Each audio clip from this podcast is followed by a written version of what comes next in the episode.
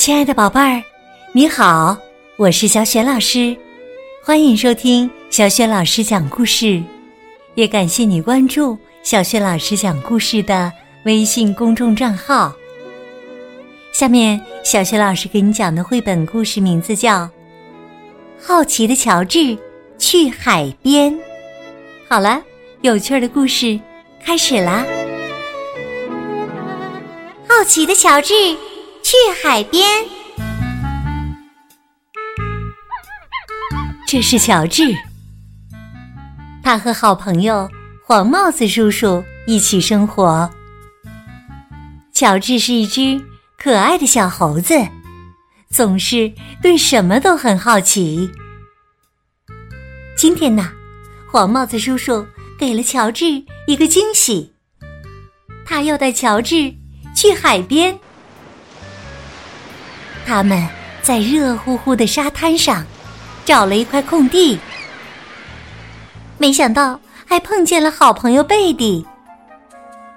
贝蒂的奶奶说：“快看呐，贝蒂，那不是好奇的乔治吗？”可是啊，贝蒂脸上一点笑容也没有，他从没在海里游过泳，心里。很紧张，黄帽子叔叔鼓励他说：“我听说你游泳很棒啊，下去一次你就知道有多好玩了。”贝蒂听了，感觉好多了，跟着奶奶向海边走去。乔治帮黄帽子叔叔铺上毯子。把盛午饭的篮子摆好，他盼望早点开始野餐。不过，午饭时间还早呢，那就先玩一会儿。乔治来了精神，他学了一个新游戏，挖了一会儿沙子，还交了一个新朋友。这个新朋友是一只小螃蟹。要知道，猴子可会交朋友呢。当乔治直起腰时，看到了救生员。他坐在一张特制的椅子上，不时的吹起哨子。有时他还拿起望远镜，朝远处望一望。当救生员真有趣儿啊！乔治很好奇。我也能当救生员吗？过了一会儿啊，救生员去休息了。哇，乔治的机会来了！从特制的椅子上望着下面的人群，乔治觉得自己真像个救生员。他拿起望远镜望了望，呵，海边可看的东西。还真不少呢。天上，海鸥在飞；再往下，能看到贝蒂，他好像还是不敢下海。这时啊，救生员发现了乔治。喂！他大声喊道：“那儿可不是猴子该坐的地方。”虽然乔治觉得猴子坐在这儿正合适，不过他可不想惹麻烦，赶紧溜了下来。回到放篮子的地方，乔治饿了，想吃点什么。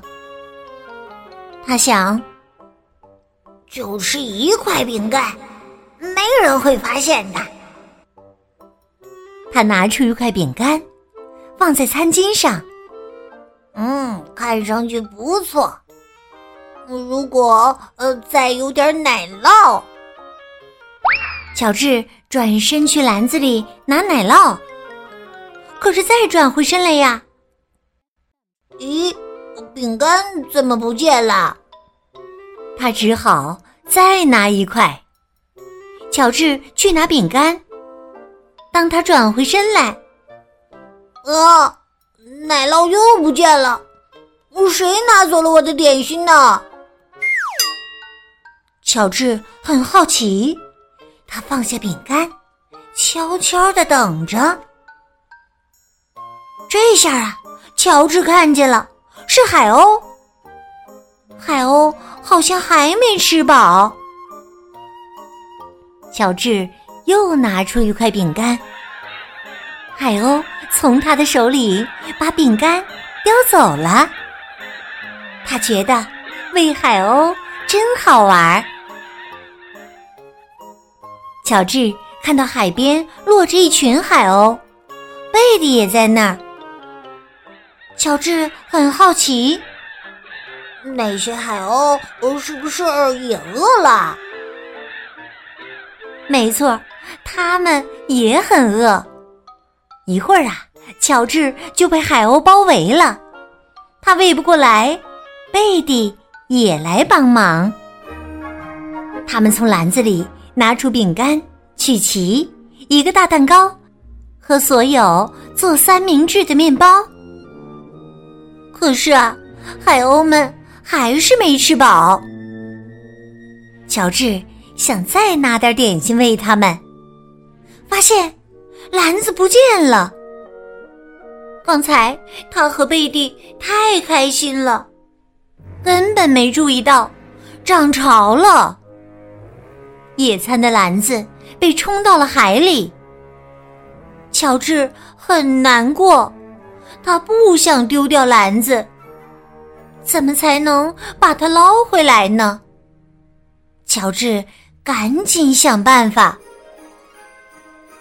他想起了救生员，虽然乔治不是救生员，但他知道怎样去救回篮子。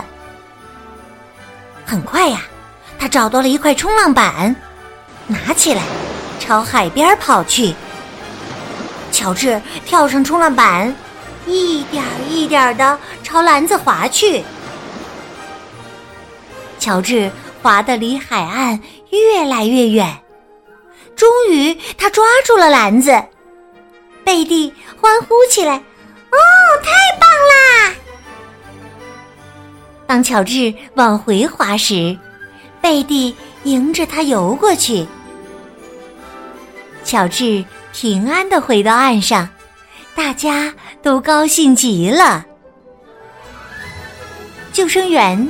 从他特制的椅子上看到了这一切，他说：“真棒啊，简直就是一场大营救啊！”乔治很得意。黄帽子叔叔拿起篮子，觉得有些奇怪。乔治，这是我们的篮子吗？唉，可怜的乔治啊！他费了半天劲儿，救回的是一只空篮子。他们没法在海边野餐了。这时，贝蒂的奶奶说：“没关系，和我们一起吃午饭吧。我们带了很多呢。看呐，我们得庆祝一下，好好谢谢乔治啊。”是啊。真值得庆祝！贝蒂敢下海了，他在海里自由自在的游着，一点儿也不害怕了。大家跳进海里，和贝蒂、乔治游了一会儿。终于，午饭的时间到了。三明治、薯片、香蕉、甜饼、西瓜。足够大家吃的。对了，还有一点富余，可以喂海鸥呢。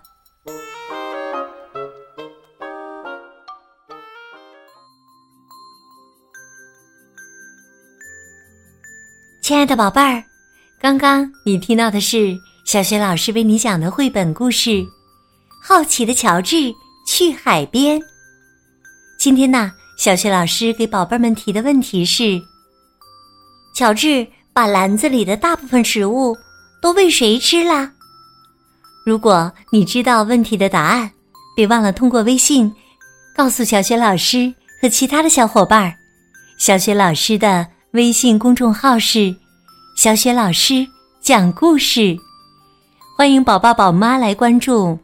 微信平台上不仅有小雪老师之前讲过的一千八百多个绘本故事，还有成语故事、三字经故事、小学语文课文朗读等特别丰富的音频内容。